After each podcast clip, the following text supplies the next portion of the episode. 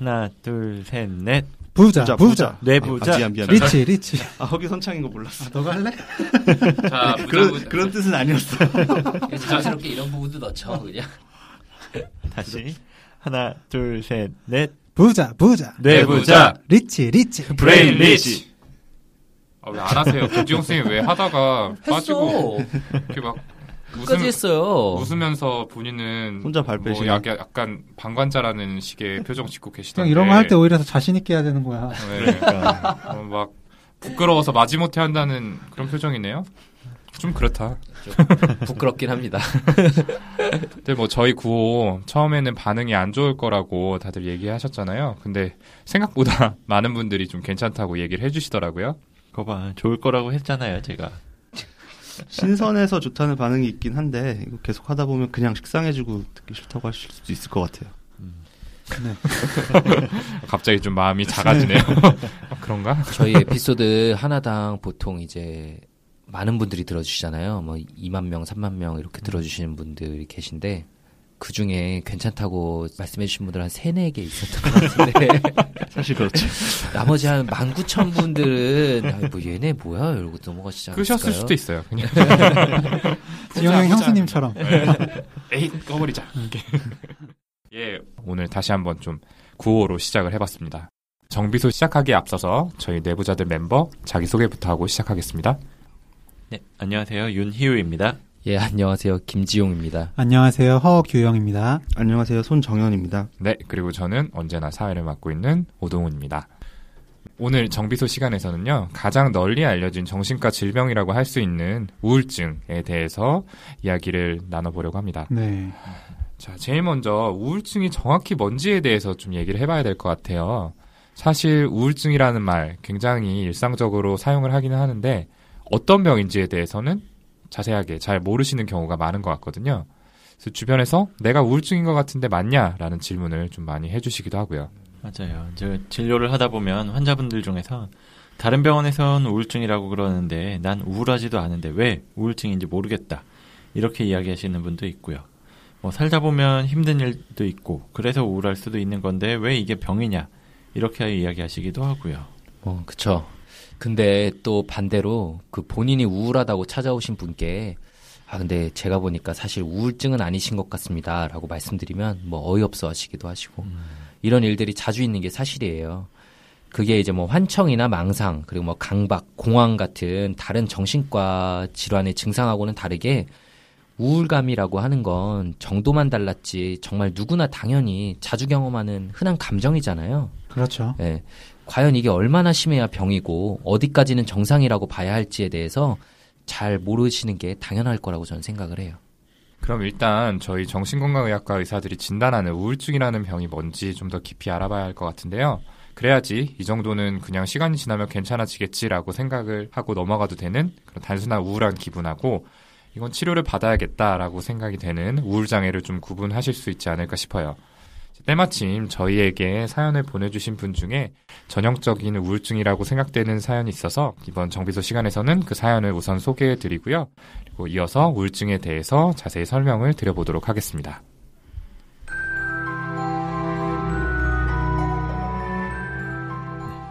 저는 올해 마흔 초반에 미혼의 예비 갱년기를 준비 중인 여자 사람입니다. 오랫동안 함께 일하던 사장님이 자살을 하신 뒤 제 인생이 걷잡을 수 없는 쓰나미에 휩쓸려 들어가게 되었습니다. 사장님이 사망하고 나서 다른 일을 하려고 했다가 몇몇 거래처의 요청과 제안으로 작게 이어나가고는 있습니다. 그런데 유족들이 마치 제가 사장님을 자살로 몰아세운 듯 엄청난 분노와 저주를 퍼붓고 원망도 하고 있고 실제로 민형사상 고소도 당하면서 점점 견디기가 힘들어지고 있습니다. 이런 과정들 겪으면서 점점 더 안으로, 안으로만 들어가고 다른 사람들과 고립, 단절된 생활을 하고 있어요. 예민해지고 신경질적이고 염세적인 성향도 있어서 스스로를 더 고립시키고 불안과 공포를 방치하고 있네요. 이런 상태로 정신과 상담을 받아보려고 생각도 하다가 하나님 믿는 신앙인이 어떻게 그렇게 약한 소리를 하나 더 간절히 기도하고 성경 말씀 묵상하면 하나님께서 치유해 주신다는 생각이 항상 가로막더라고요. 그리고 말이 어느라고 두서가 없다 보니 상담을 해도 어버버 하고 상담자를 경계하다가 제가 얘기를 다 하지 못하고 겉돌기만 할 것 같고 그리고 인간의 정신을 인간이 변화시킬 수 없다는 생각에 주저앉게 되기를 반복했습니다. 걱정이나 근심, 불안, 공포가 쉼없이 저를 누르고 있어서 죽음 이후보다도 살아있는 지금이 형벌의 시간이라는 생각이 들어서 차라리 죽음을 택하는 게 미래에 다가올 공포의 시간을 줄이는 방법일까 싶기도 했습니다. 사실 고등학교 때 한 차례 시도를 했지만 실패했고 이후로 작은 진폭은 있었지만 그럭저럭 지냈는데 지금 3년간의 시간은 제가 애써 외면했던 것들이 한 번에 다 튀어나와서 제게 달라붙어 버린 것 같더라고요. 시간을 거슬러 반성, 성찰이라는 이름으로 계속 후회를 합니다. 그때 이렇게 하지 않았다면 하면서 선택의 순간마다 돌이켜보다 보면 내가 태어나지 않았더라면까지 가게 되었습니다. 부모님께서는 저를 결혼 전에 갖고 배가 제법 부른 상태에서 결혼식을 하셨다고 합니다. 처음 임신 사실을 아셨을 때 엄마는 고민을 했지만 병원에 가는 게 너무 무서워서 가지 못했다고 하셨습니다. 임신 사실을 아셨을 때 두 분 다 좋아하시긴 했지만 때론 어머니가 그 시절 이야기를 하시면서 너만 아니었으면 네 아빠 안 만났고 이런 시집살이 없었고 이런 마음고생 없었을 걸 너희 때문에 이혼 안 하고 살았다 라고 하시는데 그럴 때면 차라리 그때 병원 가서 지우셨으면 많은 사람들이 행복했을 텐데 라는 생각이 들고 너무 마음이 아팠습니다. 어느 때엔 이런 것들에 다 지쳐서 놓고 정말 쉬고 싶다. 죽으면 이런 것도 다 의미 없는 것인데 싶어지기도 하더라고요. 자살 뉴스를 접하면 마음이 아픕니다. 그들이 그 선택을 하기까지가 그려져서요. 저도 늘 그 생각으로 귀결되어지지만 연로하신 부모님, 사랑하는 여동생, 소중한 조카, 이들에게까지 떠나면서까지 민폐, 진상이어야 하나 하는 미안함이 들면서도 내가 살아있게 됨으로 인해 닥치게 될 불행한 일들도 생각해보면 어떤 게 조금 덜할지 생각해보게 되고요. 끊임없이 나빠지는 상황을 접하면서 이젠 공포감마저 듭니다. 1분 후엔, 10분 후엔, 내일은 스스로를 불운과 불행의 아이콘이라 생각하고 그런 기도를 합니다. 하나님, 저 하나만, 제게만 이들이 임하게, 저로 인해 이런 피해와 불행이 내 가족이나 주변에 퍼지지 않게, 저 하나로 끝내주시길 기도합니다. 내일 아침에 눈 뜨지 않기를 기도합니다. 라고요. 감정 컨트롤이 되지 않을 때면 자꾸만 억울한 생각이 치밀어 오르고 타인에게 괜히 공격적인 반응을 보이게 되다 보니 차라리 그냥 잠잠히 죽은 듯이 잠수 타는 게 드물게 외출을 해서 강렬한 태양을 마주하면 정신이 아득해지고 멍해지고 머리가 텅 빈 듯해서 어질어질하기도 하고요. 급기야 며칠 전 난생 처음으로 도로 위에서 앞차를 들이받는 사고까지 내고 보니 그날은 정말 저 자신이 너무나 한심하게 생각이 되고 극한의 혐오감까지 들었습니다. 아마 다음 자동차 보험 갱신 때는 상당히 할증 될 텐데 벌이도 시원찮은데 이런 사고까지 쳐대는 제가 너무 한심하고 참으로 불운하다. 나처럼 재수없는 사람은 나다니면 안 되겠구나. 타인과 연락도 하지 말자. 이런 생각이 들더라고요. 몸은 다치지 않았지만 멘탈이 깨져버렸네요.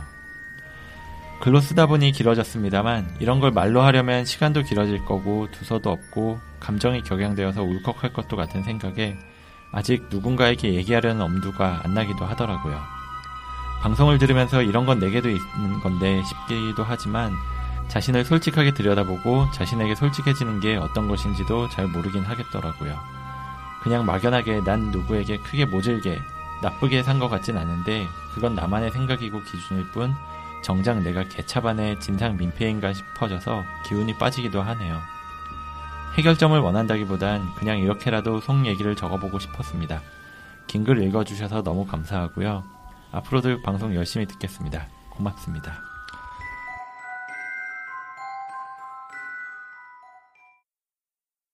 네, 사연 잘 들어봤습니다. 우선 굉장히 이야기하기 힘든 내용들인 것 같은데 이렇게 자세하게 보내주셔서 감사하다는 말씀을 드립니다. 좀 다들 사연 들으면서 어떤 생각들이 드셨나요? 아, 정말 말로 뭐라 표현하기가 어려운데 정말 힘드시겠네요.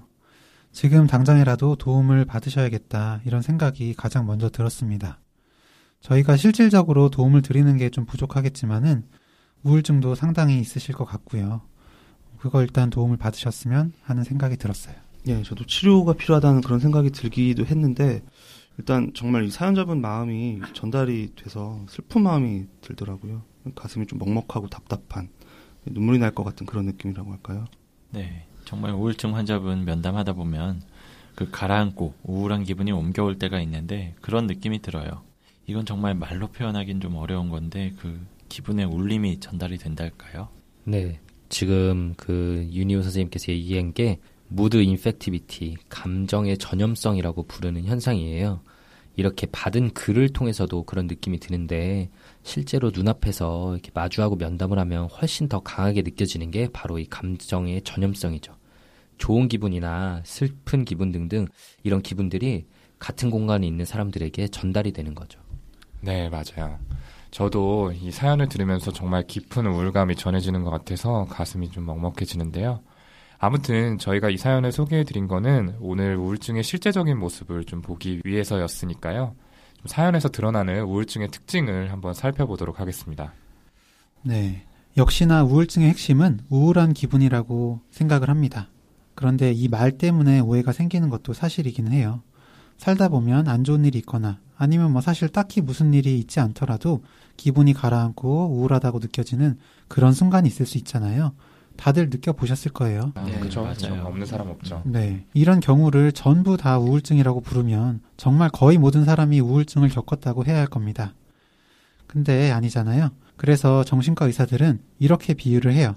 그날그날 기분이 변화하는 것은 날씨고 우울증 같은 기분 장애에서 나타나는 기분의 이 변화는 계절, 그러니까 기후가 바뀌는 거다. 이렇게 이야기를 하죠.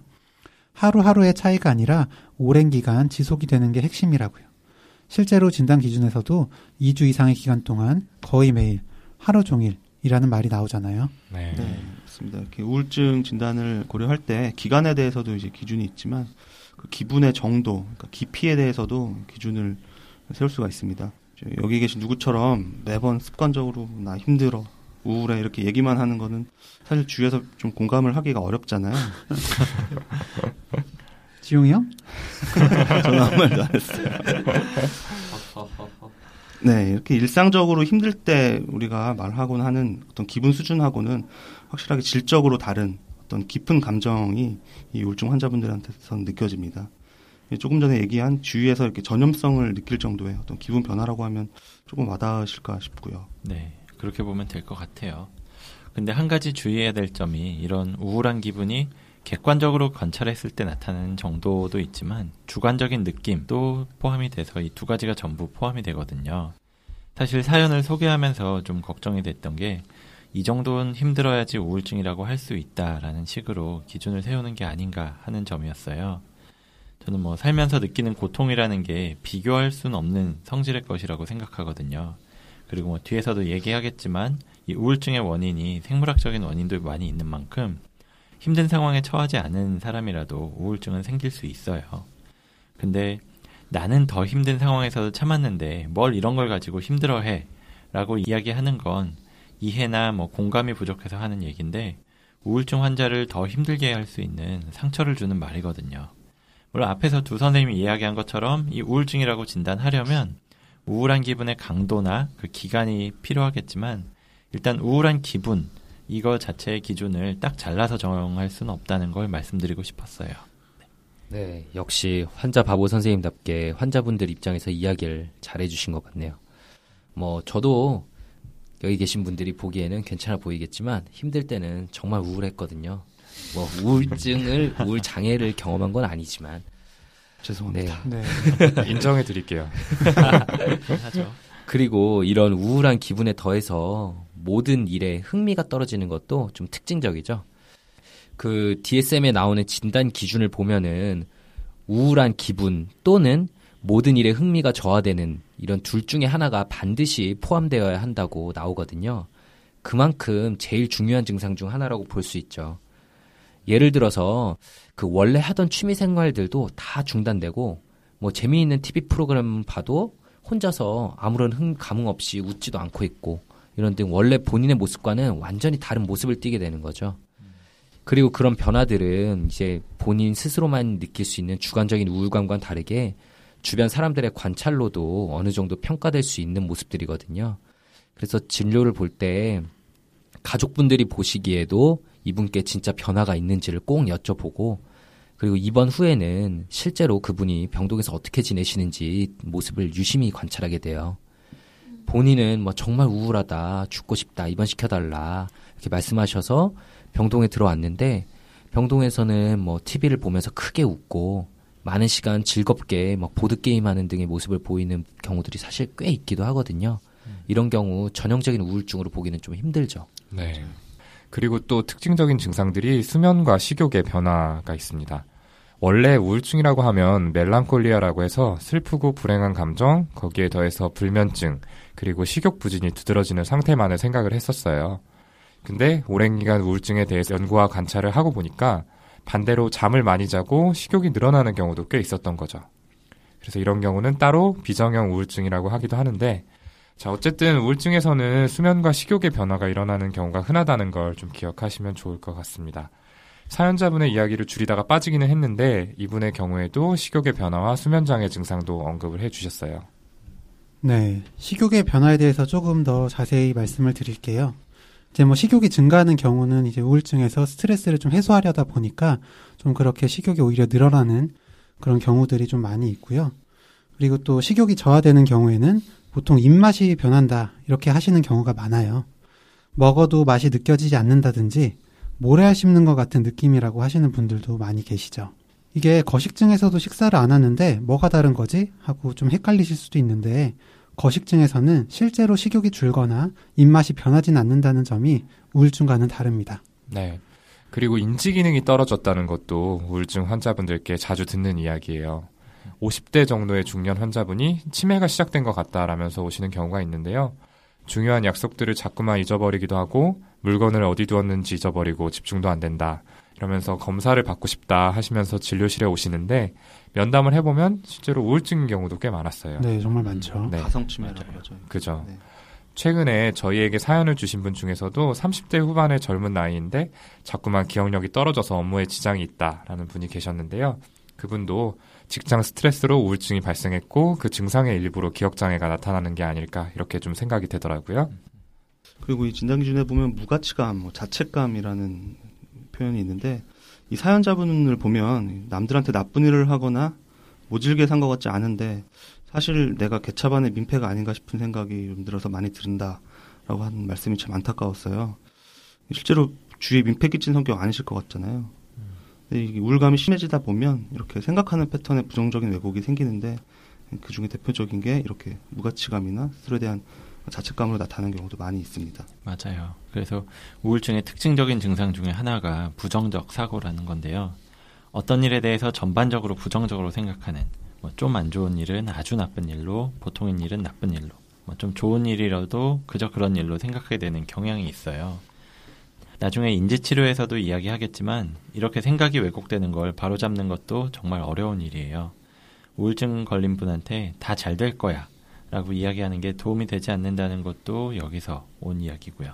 사실 상황만 봤을 땐 객관적으로는 잘 될 것 같은 상태여도 부정적인 왜곡 때문에 나쁜 상황이라고 인식이 되는 그 상대방한테 아무리 다 잘 될 거다 이렇게 이야기를 해도 공감이 되지 않는 거죠. 회복 과정에서도 분명 나아지는 게 보이는데도 한 달 동안 하나도 좋아진 게 없어요. 전 이렇게는 안 될 것 같아요. 이런 말씀을 많이 듣거든요. 네, 그쵸. 그래서 그 우울증을 그 정신과에서는 휘어진 터널에 비유해서 설명을 드리기도 해요. 네. 남산 터널 이런 데 생각해 보면은 출구 직전까지도 바깥 빛이 안 보이거든요. 그래서 우울증이란 게 한 번 걸리면 평생 가는 게 절대 아니고 치료받지 않는다 쳐도 일정 기간 후에는 사실 회복되기 마련이거든요. 근데 환자분들은 그 우울증에 빠져 있을 때는 절대 안 끝날 것 같다는 생각에 회복되기 직전까지 그런 부정적 생각과 희망 없는 듯한 그런 생각에 사로잡혀 계시곤 하죠. 이 부정적인 생각이 진행이 되면 나중에는 죽음에 대한 생각에 몰두하거나 자살로 이어지는 경우도 있어요. 사연자분께서 이야기하신 것처럼 아, 죽으면 이런 것들이 다 의미가 없다는 생각 그리고 밤마다는 저로 인해 이러한 피해와 불행이 내 가족이나 제 주변에 퍼지지 않게 저 하나로 끝내주길 기도합니다. 내일 아침에 눈 뜨지 않기를 기도합니다. 라는 기도. 다시 떠올려 봐도 정말 사연자분의 감정이 전달이 되는데요.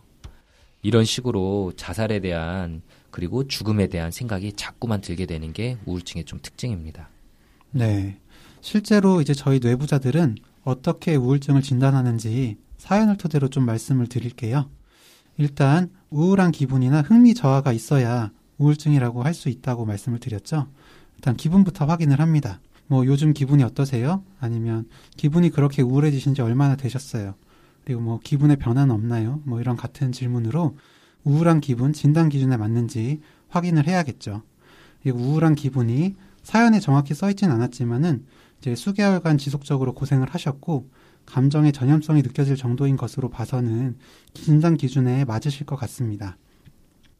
이제 사연에 무기력감, 식욕의 변화, 수면의 변화, 과도한 자책, 그리고 반복되는 죽음에 대한 생각은 나와 있었죠. 그래서 일단 진단 기준 9개 중에 5개 이상 만족해야 주요 우울 장애라고 진단을 하는데 이미 6개 이상으로 우울증 진단을 내릴 수가 있습니다.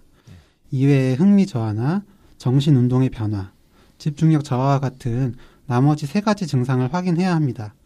이렇게 증상에 대해 하나하나 확인하고 진단하는 이유는 진단을 확실하게 하기 위한 이유도 있지만 각각의 증상을 고려해서 맞는 약을 처방해야 하기 때문이기도 하죠. 음, 네.